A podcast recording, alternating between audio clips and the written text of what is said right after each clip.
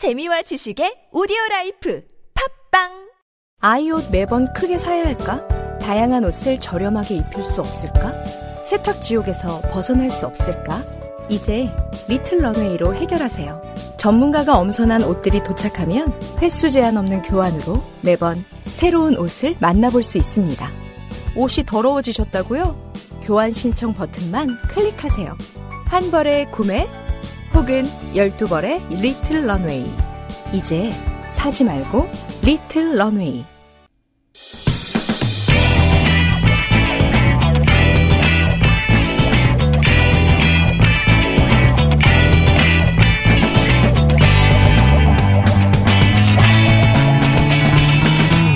김어준의 뉴스공장.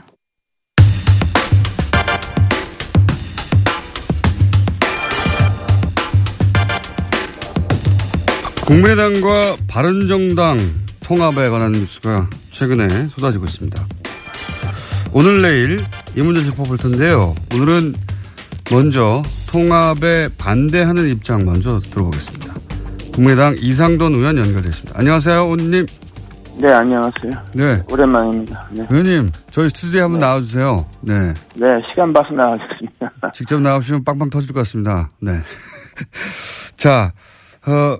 우선 먼저 이걸 여쭤봐야 될 것 같은데, 통합에 반대하는 의원으로 먼저 모셨는데 반대하시는 거 맞죠?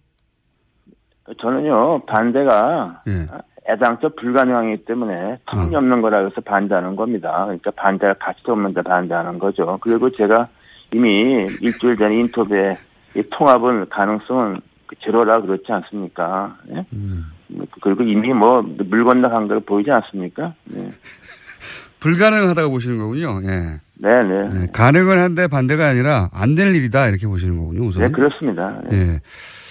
동아일보에서 보도한 것 같은데, 개개인 의원들에게 전화 통화해서 찬성하는 분이 열여덟 분, 반대하는 분이 열한 분, 나머지 유보 이렇게 나왔던데, 현재로는 여하간 찬성하시는 분이 더 많은 거 아닙니까? 당내. 근데요, 그게 답변할 때 네. 몇몇 의원들이, 상당수 의원들이 좀 조건을 달고, 또는 이렇게 뭐 이것도 되고 저것도 되고 이런 식으로 말한 분들이 거기 찬성으로 돼 있어서 음. 지금 뭐 제가 파악한 바에 의하면 벌써 오륙 명 정도 의원들이 잘못 알려졌다 이렇게 음. 말하고 있고, 그, 그 한 다섯 명 정도 되는 분들은 다 좀 다선급 중진급이죠. 네. 음. 그러니까 이 찬성도 조건부 찬성이 찬성이 열 명밖에 안 되는 겁니다. 현재는. 그렇군요. 네. 조건부 찬성이었는데 잘못 알려줬고, 이제 그, 네, 그분들도 입장을 그렇죠. 바꿨다. 뭐 그것도 하나의 가능, 가능할 수 있겠다. 뭐, 뭐 그 정도 얘기한 것을 갖다가, 그러니까 그, 에, 그, 그 신문에서 의도적으로 이렇게 좀 분리해서 부풀려 쓴 거라고 봐야죠. 음. 네. 동아일보 어, 보도는 그, 그렇고요. 그러면 그 이전에 조선일보 보도로 이제 국민의당이 통합을 하면 어, 지지율이 상당히 높다, 비밀 여론조사를 했다라고 해서 어, 논란이 됐는데, 혹시 이 여론조사는 알고 계셨습니까?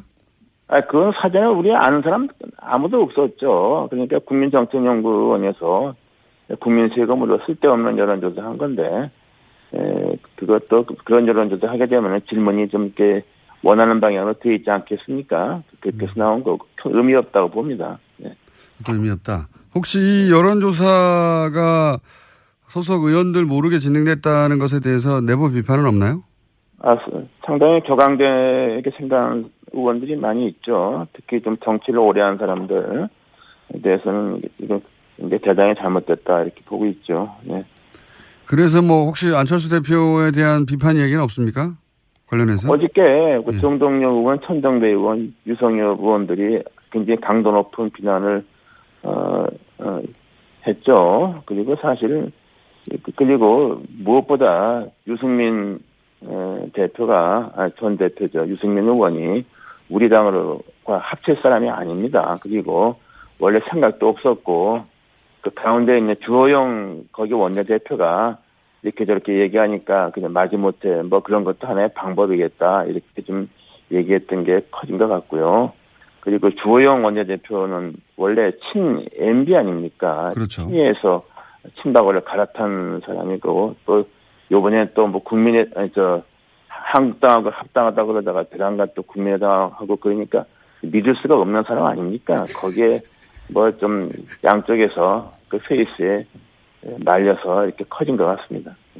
유승민 의원이 그 중도 보수 통합 의지를 밝히는 것도 그냥 주호영 의원의 이야기에 예를 들어서 탈당하려는 의원들을 잡으려고 한 것이다. 이 정도로 생각하십니까?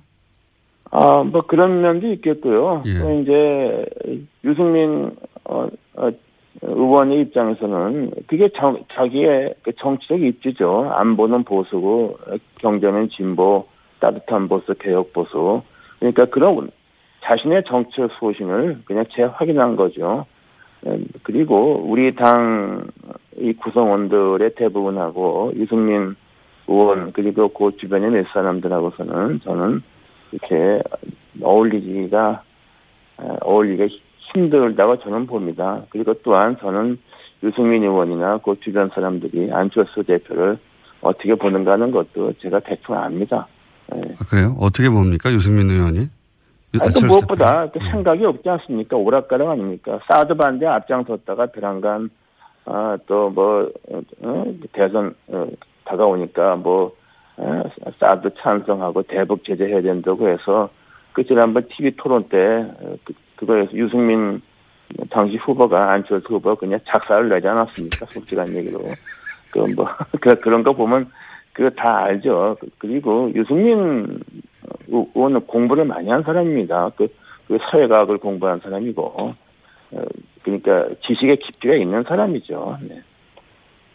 예. 그러면 유승민 의원은 어, 그렇게 사회과학 공부하고 지식의 깊이가 있는데 안철수 대표는 그렇지 않다고 유승민 의원이 생각하신다고 그래서, 보시는 겁니까? 네, 지금 다른 길을 걸어온 사람이고, 예. 그래서 이제 정치적인 어떤 판단, 그, 저, 방향성에 대해서는 유승민 의원이 그렇게 안철수 의원을 자신과 뭐 비슷하다든가 같다든가 이렇게 생각하지는 않는다고 저는 확신하고 있습니다. 네. 혹시 그런 얘기를 들어보신 적 있습니까? 그 주변으로부터? 아, 그 저자에서 그 더 이상 언급을 하지 않고 저는 솔직히 그 잘 그 배경이 저 거기 있는 주변 사람들하고 좀 알지 않습니까? 네. 왜 이렇게 웃어요? 아, 예. 사석에서 나눈 이야기는 하실 수 없는데 유승민 네. 의원이 안철수 대표를 그렇게 높게 평가하지 않는다 이런 말씀이시네요. 요지는? 아, 그건 그건 우리 티비 토론 때 보지 않았습니까? 거기에 대해서 안철수 당시 후보 한 마디도 못했잖아요. 반론은 쩔쩔맸잖아요. 네. 뭐 그래서 뭐 대선은 끝나버렸죠. 네. 그만 좀 괴롭. 웃어요. 네. 네. 그만 좀 괴롭히십시오 하는 유명한 어디도 그때 나왔죠. 예. 네. 네. 그러면 바른정당은 지금 사실 어, 예를 들어서 통합이 진행되면 원내 교섭단체를 유지할 수 있으니까 바른정당은 그리고 또 이제 탈당하려는 분들에게 어, 네. 그 국민의당과도 탈, 어, 통합의 가능성이 있나 이렇게 이제 다시 한번 재고하는 효과를 얻을 수 있을 것 같은데 근데 국민의당에서 통합을 찬성하시는 분들은 어떤 이득을 얻을 수 있어서 찬성하시는 걸까요? 그걸 알 수가 없어요. 그렇게 해서 우리 그 사십 명이 그대로 있고 어 저기 어 바른정당에서 의원이 한 열 명 오면 오십 명 되고 뭐 그렇게 하면 시너지 효과가 난다고 생각하는데 아마 네 분 때문에 같이 같이 공멸할 겁니다. 그럼 저는 그런 일이 안 생긴다고 보고 그리고 정당은 좀 그 있는 사람들이 스펙트럼이 있지 않습니까? 네. 우리가 바른정당 합치면 이건 정당이 아닙니다. 이건 어, 그런 어, 어쩌게 철학이 없고 또 더 중요한 것은 이게 이런 걸 생각하는 사람들이 예? 지난번 대선에서 나왔던 반문 연대 또는 비문 연대 예? 네. 그것을 연상시키지 않습니까요? 저는 그 대단히 잘못됐다고 봅니다. 그리고 유승민 대표 유승민 의원이 지향하는 개혁 보수는 지금 굉장히 어렵습니다. 그러나 이 어려운 것을 좀 참으면은 다음번 그 총선에서는 상당한 세력을 구축할 것을 저는, 저는 생각하고 있습니다. 오히려 유승민 의원이 그냥 지금 당장 어렵다고 해서 그냥 섞어지게 하는 식으로 국민의당하고 합치면은 그 본인의 정치 생명은 저는 뭐 희망이 없다고 봅니다. 그래서 그럴 리가 없습니다. 근데 문제는 유승민 의원이 그렇게 아둔한 사람이 아닙니다. 아둔한 사람이 아닙니다. 그 국민의당 내부에서 원외위원장 일괄 사퇴 얘기가 나왔지 않습니까? 그게 아마도 이제 네. 바른정당과 통화하자면 원외위원장 자리가 비어 있어서 어 그렇게 진행된 거 아니냐 이런 얘기가 나오는데 원외위원장 일괄 사퇴 문제는 어떻게 진행되고 있습니까? 아니 지금 제게 어저께 뭐 토론회 했는데 굉장히 반대하는 위원장들의 목소리가 훨씬 크고 당당했다 그러죠.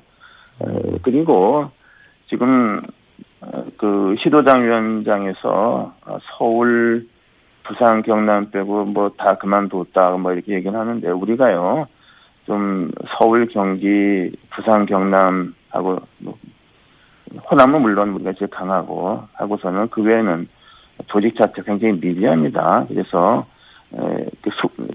원외위원장 숫자가 중요한 게 숫자도 정확히 누가 사퇴했는지 밝히지도 않아요. 하고 사실상 그 시도당이 그렇게 당원도 별로 없고 존재 의미가 좀 취약한 데서 사표를 낸 것 같아요. 그리고 당원이 많고 당원 조직이 있는 위원장들은 다 사퇴 거부했습니다. 그래서 그거 보면은 그런 것도 대단히 잘못된 거죠. 그럴 이유가 없어요. 알겠습니다. 그러면 이건 어떻습니까? 사실 이제 정계 개편이 이제 있을 수밖에 없는 국면으로 가긴 가는 것 같습니다. 그래서 적어도 바른정당은 몇 분이 될지, 혹은 시기가 언제일지 문제지 탈당이 이루어질 것 같은데요. 그러면 국민의당도 내부적으로 좀 요동치지 않겠습니까? 국민의당 내부에 특히 호남계 의원들은 지금 안철수 어, 대표의 드라이브에 반발하고 있는데 어, 그분들이 민주당으로 어, 뭐랄까요, 돌아가거나 통합하거나 이런 가능성은 어떻게 보십니까? 저는 뭐 그럴 가능성도 없다고 봅니다. 그리고요, 그리고 지금 현재 이게 평지풍파 아닙니까? 멀쩡하게 당이 대분란에 빠졌는데 그 책임은 무엇보다 안철수 대표와 그 주변에 안철수 쪽 인사라는데 뭐 누군지도 모르겠어요. 그래서 굉장히 지금 어, 비판과 아, 그런 격앙된 반대가 있죠. 그래서 아마 국감이 끝나게 되면은 아마 상당한 아, 의원들이 안철수 체제를 더 이상 아, 갈 수가 없다. 안철수 때 갈 수가 없다. 뭐 이런 목소리가 분출될 것이라 저는 봅니다. 그래서 이거 그냥 멀쩡한 당원 갖다 분란에 빠뜨린 거 아닙니까? 저는 그렇게 봅니다. 음. 그럼 국감 끝나고 나면 안철수 대표 체제를 어, 청산하고 비대위로 가야 된다. 뭐 이런 식의 주장까지 나올 수 있는 상황이다. 내 부분이니까. 그럴 가능성이 저는 있다고 봅니다. 그래서 어제 그 그리고 지금 안 대표 측에 대해서 반대를 분명히 했던 의원 보면은 다들 무게감이 있는 의원들 아닙니까요? 네, 다선 의원들이죠. 그리고 이미 숫자도 이미 그 통합에 대한 반대 의사가 갖고 있는 의원들이 사십에서 이십을 훌쩍 난 넘는다고 봅니다. 그래서 이것은 이번에 멀쩡한 어, 당에 그야말로 파문만 일으킨 거고 누군가는 책임을 져야 된다고 봅니다. 이게 마지막 질문인데요. 일단 오늘 네. 여기까지 할 텐데 만약에 그렇게 친한 게 안철수 대표를 중심으로 한 어, 분들과 그리고 이제 어, 그런 통합이나 이런 논의 자체가 말이 안 된다. 당에 피해를 끼쳤다 생각하시는 분들이 계속 논란이 커지면 같이 하기 힘들어질 수도 있는데 그 경우 의원님은 비례대표라서 탈당도 못 하시지 않습니까? 아니, 제가 왜 탈당을 합니까요? 저는 그 저기 그 다수가 당을 지키자는 건데. 예. 그, 무슨 탑당 같은 얘기를 합니다. 아니, 지금, 이게, 사실이요. 네. 어? 평상시에는, 선거를 앞둔 게 평상시에는 의원이, 원내가 중요한 겁니다. 평상시 선거를, 어, 선거 임박해서, 어, 이제, 가게 이제, 원내 이제 후보 정하니까 그렇죠. 지금 다수가, 주류가, 우리 국민의당은 그대로 지키고, 가서, 아, 제가 지방선거는 어차피 좀, 야삼 당이 다 어려운 거고, 그리고 이제 총선까지 간다는 이런 생각을 하고 있는 건데, 그 탈당을 하면 다른 사람이 탈당을 해야죠. 왜 이렇게 그 어? 원래 당에 당을 지키겠다는 사람이 탈당을 합니다. 알겠습니다. 그건 좀 엉뚱한 질문이었습니다. 알겠습니다. 자, 마지막으로 하나만 더 여쭤볼게요. 네, 네. 요즘 현안이라 연결한 김에. 네. 지금은 정, 적폐청산 대 정치보복 프레임 있지 않습니까? 여기 대해서 네. 간단하게 논평해 주신다면요? 아, 저는요, 뭐 적폐청산이라는 그 어감이 좀, 좀 강하죠. 네. 그러나 저는 이, 이게 개혁, 그리고 지난 이명박 박근혜 시절에 있었던 구 년, 있었던 그 엄청난 어? 독선과 오만여 년 국정 파탄, 그 철저하게 에, 그 바로잡아야 됩니다. 책임지고야 되고 심판해야만 됩니다. 저는 그러기 위해서 민주당이 국회 원내 과반이 안 되지 않습니까? 예. 저는 뭐 어, 특별한 어, 개별 사안에 대해서는 우리 국민의당도 좀 반대할 수 있지만 그 큰 흐름, 개혁이라는 큰 흐름, 어? 구정권에서 잘못된 것을 심판하고 바로잡고 책임을 지운다는 거기는 저는 같이 가야 된다고 봅니다. 그래서 현 정부에서 필요한 것은 저는 개혁연대라고 그렇게 그게 가장 중요하다고 봅니다. 알겠습니다. 오늘 말씀 감사합니다. 네, 감사합니다. 네, 지금까지 국민의당 이상돈 의원이었습니다. 내일은 통합에 찬성하는 의견 들어보겠습니다. 아, 아, 아, 또 목에 걸렸어. 왜 작은 건 없지? 그럴 땐 더 알티지 오메가삼. 스마트폰을 너무 많이 봤나 봐. 눈이 너무 건조하네. 그럴 땐 더 알티지 오메가삼. 아, 손발 또 저려. 그럴 땐 더 알티지 오메가삼. 알았어, 알았어. 더 알티지 오메가삼. 그래, 약사들이 만든 지엠팜을 검색해보라고. 오케이, 지엠팜. 오빠, 우리 어디 가는 거야? 정수 가지. 와, 우리 말 타러 가는 거야? 아, 그렇게 좋아? 고민하지 말고 장수로 오세요. 온 가족이 즐기는 승마체험과 국내 최대 규모의 말역사 체험관 등 장수에는 정말 볼 것, 누릴 것들이 넘쳐난답니다. 말의 심장소리를 직접 느껴보는 장수에서의 하룬 여행. 장수는 항상 가까이 있습니다. 주말 여행은 장수로. 승마체험 예약은 공육삼 삼오공 오사팔육.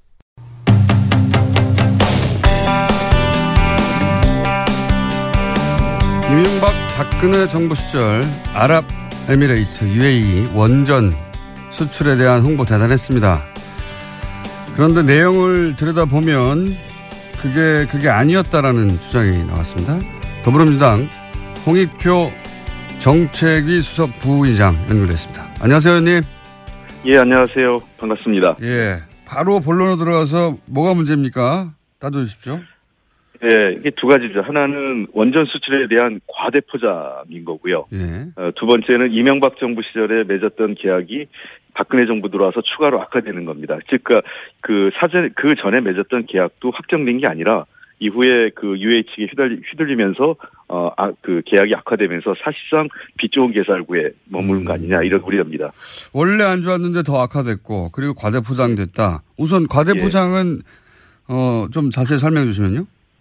예, 뭐, 잘 아시다시피, 이천십일 년, 십이 년 그 당시에, 그 일 차 계약이 이천십이 년에 이루어지는데, 네. 이천십일 년, 십이 년 당시에 이명박 정부에서 대대적으로 선전했던 게 아랍에미레이트 원전 수출 아닙니까? 네, 예. 그 한국형 원전 수출 해가지고, 뭐 마치 황금알을 낳는 거위처럼, 네. 어, 그 당시 선전을 했습니다. 그러니까, 당시 그 발표 내용을 보면, 어, 한국형 원전 네 기, 네 기를 지어주면서 총 계약이 우리 돈 한 이십일조 원 당시 환전, 환율에 따르면 백팔십육억 달러다 해서 네. 굉장히 큰 돈을 어, 이익을 벌 수 있다고 하면서 당시 수익률을 한 십육 퍼센트 목표 수익률을 제시를 했습니다. 네. 그래서 이, 그 새로운 우리나라의 수출 산업이라고 하면서 지금도 신고리 오리코기 중단과 관련돼서 원전 수출 얘기를 계속 하지 않습니까? 네.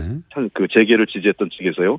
근데 사실은 이 원전 수출 과정에서 이런 이익이 그 부풀려졌고 또 다른 측면에서 즉 이 사고나 또는 관리 운영에 대한 책임, 이후에 우리가 부담해야 될 그, 그 어떤 관리 책임에 대한 리스크에 대해서는 전혀 그 알려지지 않았다는 것이죠. 음, 그렇게 그것까지 다 계산하면 수익률이 얼마나 됩니까? 십육 퍼센트가 아니라? 어, 이거는 뭐 좀 더 따져봐야 되는데, 예. 그 이천십육 년에 박근혜 정부에서 이제 새롭게 계약을 그, 그 확정 짓습니다. 예. 아, 그때 확정 짓는데, 당초 십육 퍼센트였던 것이 십 점 오 퍼센트로 조정됩니다. 아, 그때 네. 이미? 예. 네네.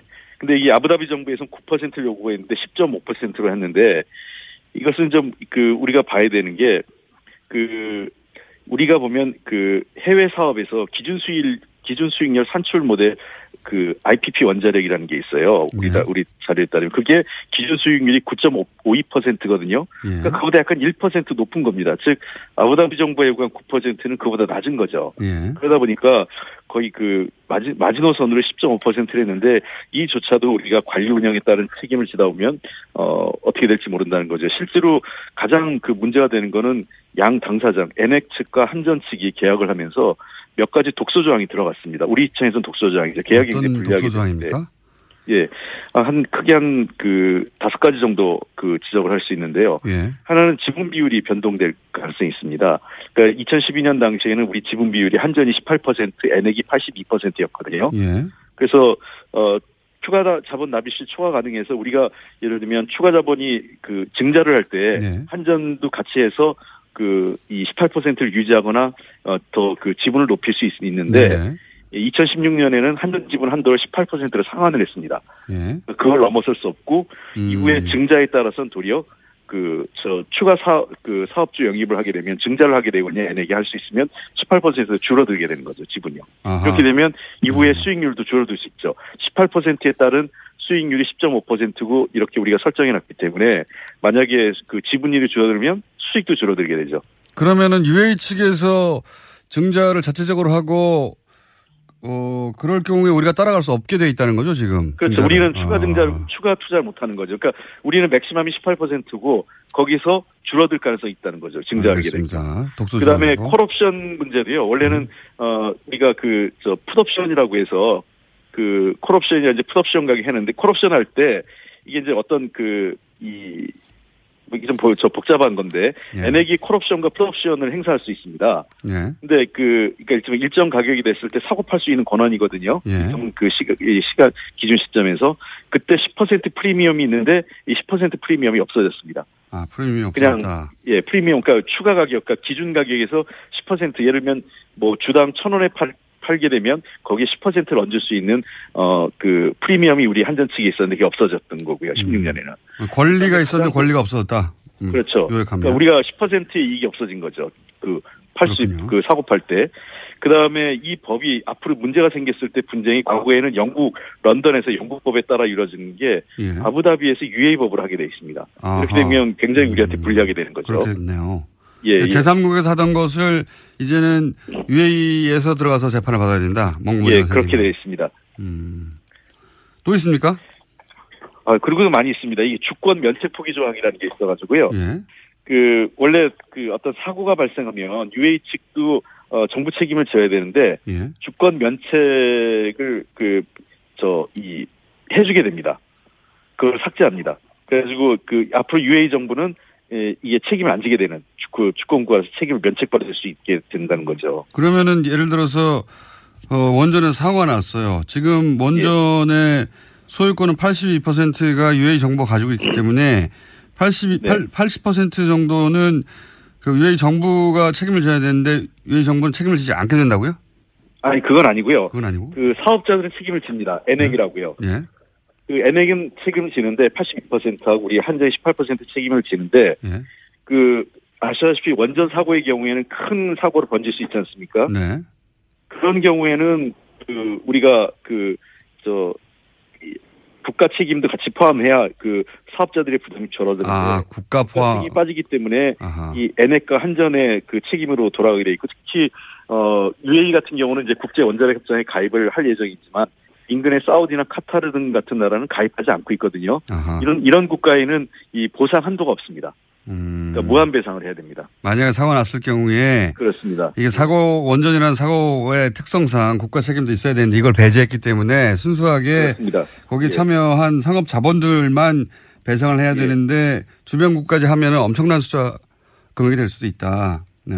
예, 그렇습니다. 그리고 이게 지금 또 하나 문제는 이제 지체보상금인데요. 네. 이 준공 지원에 따른 이제 지체보상을 해야 되는 겁니다. 네네. 하루에 육십만 불인데, 네. 이천십이 년 그, 우리가 그, 투, 그 당초 투자안에 따르면 한전 지분 투자 시 면제 조항이 있었는데 이 조항이 삭제됩니다. 이천십육 년에는. 아하. 그렇게 되기 때문에 지금 당초 예상은 금년 말에 준공 예정이었는데, 네. 현재는 그 하반기까지 지금 준공 자체가 좀 불투명한 상황이에요. 그래서 지체 잔금이 불가피한 상황인데 하루에 육십만 불이면 월 한 천팔백만 달러 되죠. 네, 하루에 삼 개월만 돼도 네. 사천팔백만 불이고 네. 육 개월이면 거의 일억 불에 달합니다. 네, 그렇죠. 그래서 엄청난 금액이에요. 물론 한전 예, 한전 측은 뭐 그 저 이 준공이 늦어진 이유가 유에이의 원자력 규제 기관인 그 에프에이엔알의 승인 허가 때문이라고 하면서 이제 유에이하고 그랜드 파트너십을 맺으면 지상금 면제할 수 있다 이렇게 얘기하는데 이거는 어 불확실한 거죠. 계획서상으로는 이게 그 들어가 있지 않기 때문에요. 그러면은 이명박 정부 때는 이 계약 내용이 확정되지 않았는데 확정된 것처럼 얘기를 했고 그렇습니다. 그리고 이제 협상을 계속해서 박근혜 정부들에서 협, 어, 확정을 하긴 했는데 이때는 애초에 이명박 정부 때 확정되지 않은 사항은 이렇게 될 거라고 얘기했던 게 사실은 바뀌고 어 나쁜 조건들이 들어갔다는 거죠. 요약하면. 그렇습니다. 음. 예.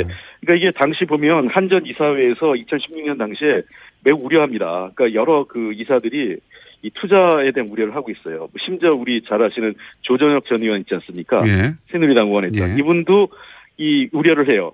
음. 그러니까 이게 자원 투자에 대한 여러 가지 걱정들을 하고 있기 때문에 그 많은 우려들을 하고 있습니다.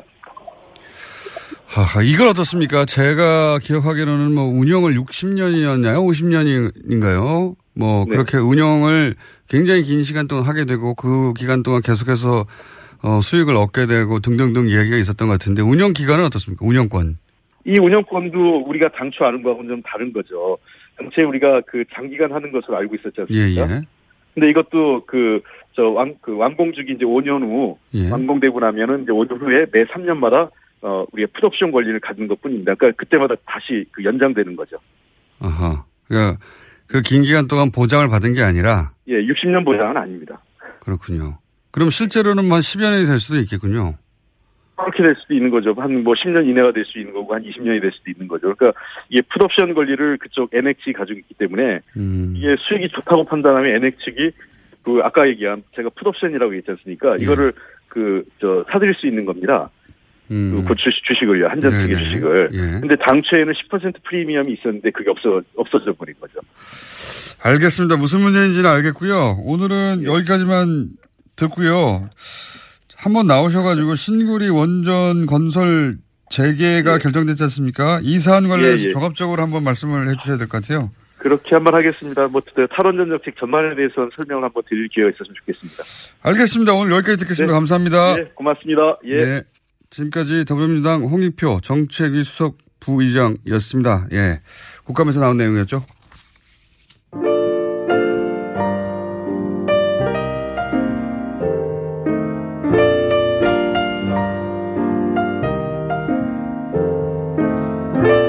자, 불친절한 에이에스는 주진우 안원구, 안원구 주진우. 예, 두 콤비 관련 문자가 많습니다. 톰과 제리. 다들 자기가 더 쉽다고 난리네요. 셋 다 어려워요 라고 하시는 분도 있고 아니 다 알아듣습니다 저는 하시는 분들도 있는데 예. 어, 아무래도 두 시간에 걸친 특별 방송이 따로 필요합니다. 한 번에 다 정리하게 한 번에 다 정리해서 할 수는 있는데요. 예. 그리고 또 잊어버리실 거예요. 워낙 많은 명칭들이 등장해서 여하간 이 다스는 누구 겁니까?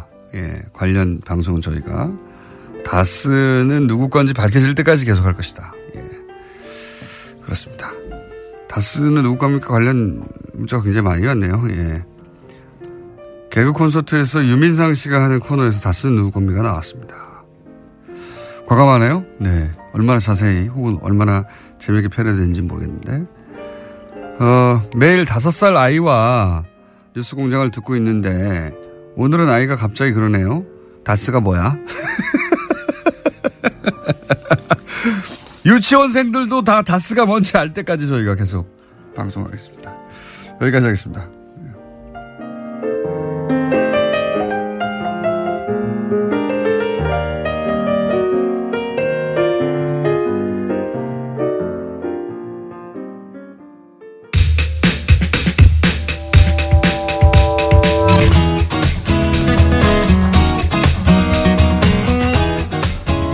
르몽드 디플로마티크.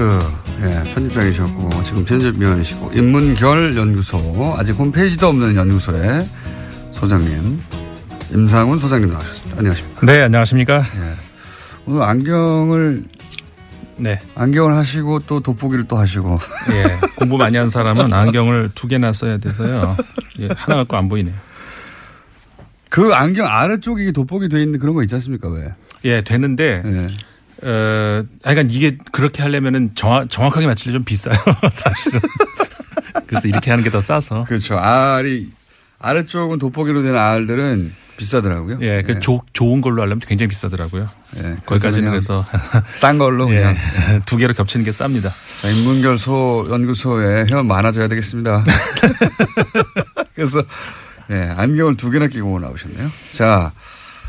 중의원 선거를 다루실 거라고 제가 예, 일본에서 어, 어제 그 중의원 선거가 있었죠. 중의원이라 하면 이제 그 하원에 해당되는 네. 그 선거인데 어, 관이 우리나라에서도 관심이 많이 높았었죠. 그렇죠. 아베가 어떻게 될 거냐. 네. 네. 그 결과를 잠깐 말씀드리면요. 어, 아직 정확하게 모든 것이 종료되진 않았습니다. 그런데 아사히 신문의 저 발표를 보면은 현재까지 자민당과 공명당의 연합 정권 네. 삼백십이 석을 얻었다. 삼백십이 석이면 개헌 가능한 숫자 아닙니까? 그렇죠. 삼분의 이를 넘어선 거죠.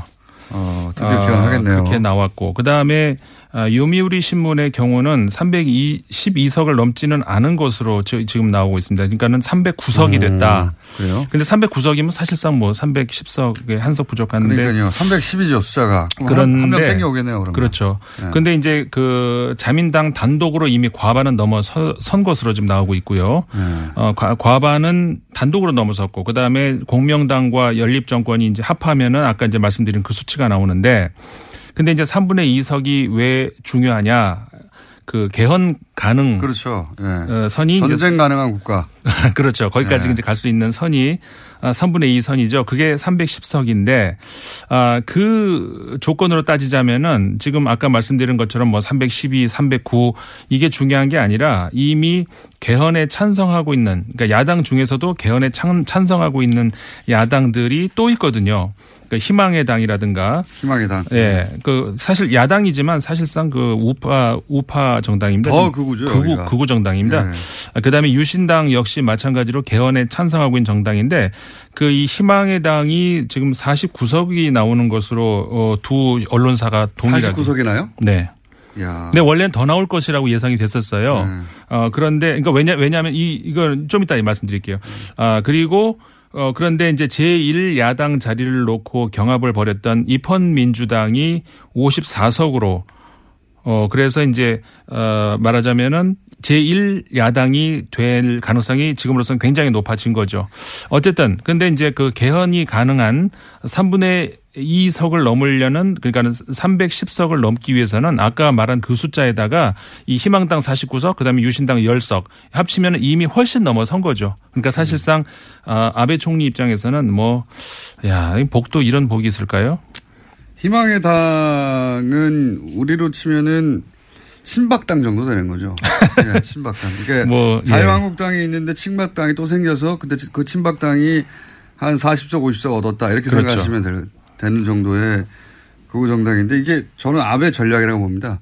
이렇게 그 더 극우가 생김으로 해서 자신이 마치 중도처럼 보이는 효과를 거두려고 하는 거 아닙니까? 예, 예. 충분히 가능성이 같은 있죠. 같은 편이에요, 같은 편. 예, 네, 사실은. 그 사실상은 같은 편입니다. 예. 다만 이제 그 그러니까 그 우파 안에서 경쟁을 벌였었는데, 그러니까는 고이케 유리코 예. 어, 도쿄도 도지사.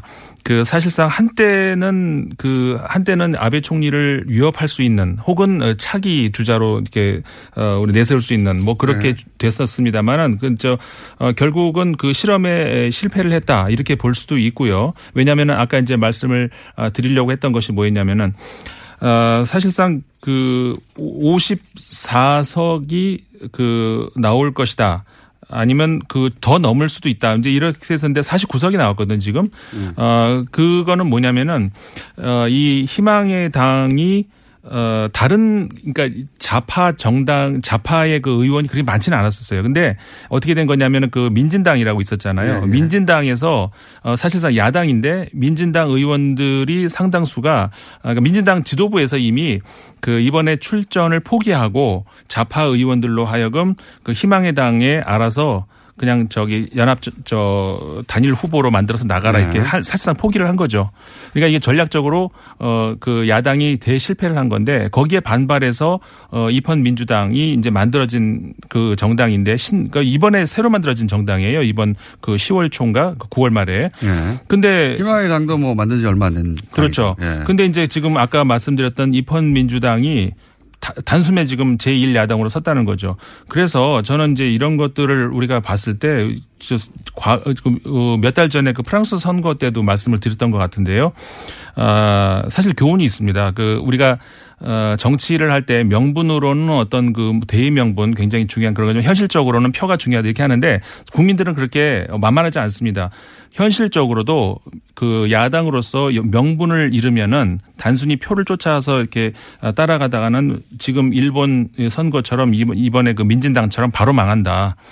아, 지난 그 프랑스 대선 때도 그렇지, 않, 그렇지 않았습니까? 프랑스 총선 때, 죄송합니다. 네. 총선 때도 그랬던 것이 사회당이 바로 그 표를 위한 어떤 그 노선 변경 이런 전략을 네. 썼다가 네. 완전히 저 좌파로 그 요건자를 다 뺏겼거든요. 그러니까는 네. 그 그러면서 이게 저 더 좌파가 더 커지는 그런 효과가 나왔었는데 자기 정체성을 지켜야 된다는 그런 말씀이시죠. 그렇죠. 예. 이제 그렇게 볼 수가 있습니다. 근데 그나저나 저는 사실 일본이 오랫동안 사실 그 사실상의 일당 독재에 가까운 국가지 않습니까? 네. 몇십 년입니까? 이미 전후에. 그렇죠. 예. 잠깐 민주당 한번 했다가 망하고. 네. 그래서 그 국가를 자기들 뜻대로 어, 보수 색깔을 유지하는 노하우가 오랫동안 발전해 왔어요. 그래서 그 왜 우리 일베가 어, 일본에서 모델을 따온 것이라고 그 보여지는 일본의 그 왜 혐한 네. 단체 있지 않습니까? 네, 네. 그 혐한 단체도 그 소위 이제 일본의 보수 정치인과 결탁해서 네. 어, 일본의 보수 분위기를 만들어내는데 기여했다라고 하는 게 일본의 소위 탐사 보도를 하는 언론인들 사실 탐사 보도가 일본이 약해요. 음. 어, 약한데 그 중에 그런 걸 꾸준히 주장하는 기자들이 있습니다, 언론들이. 네. 마찬가지로 이 이제 새로운 당들, 희망의 당이 뭐고 아베가 자꾸 극우라고 공격을 중국으로부터 받고 또 한국으로부터 받다 보니까 자기보다 더 오른쪽의 세력을 은근히 키워주는 경향이 있어요. 음. 혹은 크는 걸 방치하거나 일정 수준에서 다시 통제하는데 그러므로 해서 자, 자신들이 정말 중간에 있는 것 같은 효과, 착시 효과를 불러일으키는 전략을 구사하는 가운데 이런 자잘한 정당들이 그래 봐야 얼마 안 되거든요. 몇십 석. 네. 네. 그러니까 일종의 그 안전판 스폰지를 네. 이제 깔아놓고 그 위에서 뛴다 이제 이 말씀인 것이죠. 그러니까 이 당들이 뭐 예를 들어 희망의 당이 뭐 사십 석 오십 석 하고 뭐 제일 당 나오고 해봐야 그래 봐야 백 석도 안 되고 다. 네네. 그 아베가 장기 집권하는 데는 오히려 도움이 되는 거죠. 그렇죠. 이, 이거 봐 내가 이렇게 중립적이야 혹은 뭐 어, 이런 극단적인 세력하고는 다르게 내가 역시 중도 정도 되는 거야 라고 하면 실제로는 극우인데. 그렇죠. 극우에 극극우가 나와가지고 그런 네. 효과를 불러일으키고 있는 게 아니에요. 맞습니다. 그 아베 총리가 실질적으로 몇 년 전에도 사실 그렇게 극우를 경계하는 그런 아주 전략적인 그 목소리를 아니야. 냈었죠. 자기가 그 극우면서. 공장장 네. 말씀이 적절한 것 같아요. 그, 네. 그 아베 총리의 전략으로서는 이상 뭐. 그러니까요. 바랄 게 없는 이렇게 거죠. 되면 일본 국민들한테는 아, 네. 아베는 좀 합리적이고 중도적이구나. 그렇죠. 이런 이미지. 착시를 착시를 불러일으키는 거죠. 실제는 그건. 네, 그렇게 되면서 이제 사실 뭐 이제 그 한 이천이십 년까지는 탄탄대로가 열렸다 이렇게. 최장기입니다. 일본 역사상. 네, 최장기. 그렇게 됩니다. 이 참 그 여러 가지 그 사이에 그 여러 가지 장애물이 있었잖아요. 예. 걸려 돌 돌뿔이 걸려 넘어지고 사학 스캔들 뭐 스캔들 있었고 그렇음에도 불구하고 이렇게 되는 것이 역시 그 지금 말씀하셨습니다만은 그 일본의 지리멸렬한 야권. 그 다음에 이제 최근 아까 말씀드린 그런 그 전략적인 대실패. 아, 이거는 전략이라고 할 것은 대의명분. 국민들이 그렇게 호락호락 아, 그렇게 넘어가지 않는다는 거 그런 걸 다시 한번 보여주는 것이고 어, 그런 면에서 봤을 때 뭐 거의 뭐 이제 황제급의 지금 뭐 그 지위에 시진핑하고 거의 비슷하게 예, 황제급이 됐죠. 그 이 한반도를 둘러싸고 양쪽에서 거의 황제 같은 근데 이런 거를 두고 그 우리 국내 일각에서는 굉장히 우려스러운 그런 목소리가 나오더라고요. 네. 어, 스트롱맨밖에 없다. 사강님 전부 뭐 트럼프 뭐 시진핑 아베 아베 예. 저기 푸틴 전부 다 근데 그 안에서 우리 뭐 너무 이게 뭐 약한 거 아니냐. 근데 저는 그 반대로 봅니다.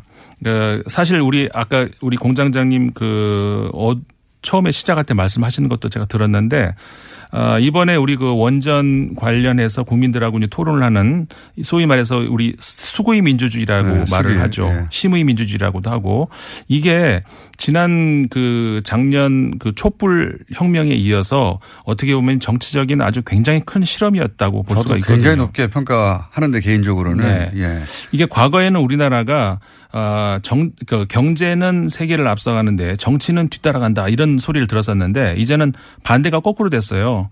경제는 커피캣 이런 얘기를 들으면서 남이 만들어 놓으면 그 뒤따라가는 이런 형국이라면은 어느새부턴가 정치가 전 세계가 주목하는 건 새로운 저 민주주의의 직접 민주주의 실험장이 되고 있어요. 그러니까 지금 그 수구의 민주주의 같은 경우도 이미 그 어 각 언론들 그래서 예를 들어서 조선일보 같은 경우도 국민 이성, 네. 어 동아일보도 집단 지성이라는 네. 말을 쓰면서 굉장히 뭐라고 할까요? 그 호평을 이렇게 내놨다는 사실은 거죠. 사실은 저는 그렇게까지 기대 안 했었거든요. 그런데 네. 과정도 매끄러웠지만 결론도 누가 찬성하든 반대하든 상관없이 그렇죠. 아 이거는 받아들여야 된다라고 할 수밖에 없을 정도의 결론도 깔끔하게 나왔고 맞습니다. 예, 이 정도면은 제가 보기에는 다른 나라에서 모델로 배우러 올 것 같고 그럼요. 예, 제도를 조금 더 보완하고 네. 예를 들어서 여론조사 기법이 계속 발전하고 고도화됐듯이 조금 더 많은 조금 더 정교하게 의견을 받아들일 방법이 없을까 보완해 네. 나가서. 이 정도면 웬만한 어려운 거는 다 이걸, 이걸 통해서도 해결할 수 있겠다는 생각이 듭니다. 맞습니다. 네. 그래서 아까 말씀드렸던 것처럼 어떤 그 주변의 국가들에 있어서의 어떤 그 한 개인의 리더에 의해서 끌어가는 그 장기 집권 이건 이십 세기 모델이죠. 이십 세기 중에서도 저기 후진국가 모델인데 그러니까 한마디로 거꾸로 가고 있는 그런 주변에 맞서서 우리나라는 그렇지 않다는 거 굉장히 탄탄한 민주주의의 어떤 그 길로 들어서고 있다. 그런 모델을 현 정부, 문재인 정권이 잘 만들어내고 있다. 어 저는 그래서 갑자기 국뽕이란 말 지난주에 제가 말씀드리려고 했었잖아요. 그런데 네. 이건 새로운 의미에서의 국뽕인데 이거는 굉장히 자랑스러운 어떤 그 새로운 현상이죠. 리더에 의한 국뽕이 아니 리더를 따라가려는 게 아니라 우리가 만들어내는 거. 예. 이거 제가 보기에는 해외 정치학자들이나 어 이거 주목하기 시작하면 큰 뉴스거리가 될 거예요. 네, 해외에서도. 그럼요. 네. 제가 해외에서도 이런 거 안 해요. 그렇죠. 이거 저 굉장히 드문 예예요. 이런 네. 거는. 전 세계적으로도. 자, 소장님. 네. 하, 가입자 많았으면 좋겠습니다. 덕분에 많아질 것 같습니다. 여기까지, 여기까지였습니다. 임상훈 편집이었습니다. 안녕.